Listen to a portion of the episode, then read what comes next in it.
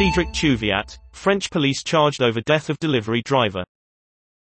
Cedric Chouviat, 42, shouted, I'm suffocating, seven times as officers put him in a chokehold.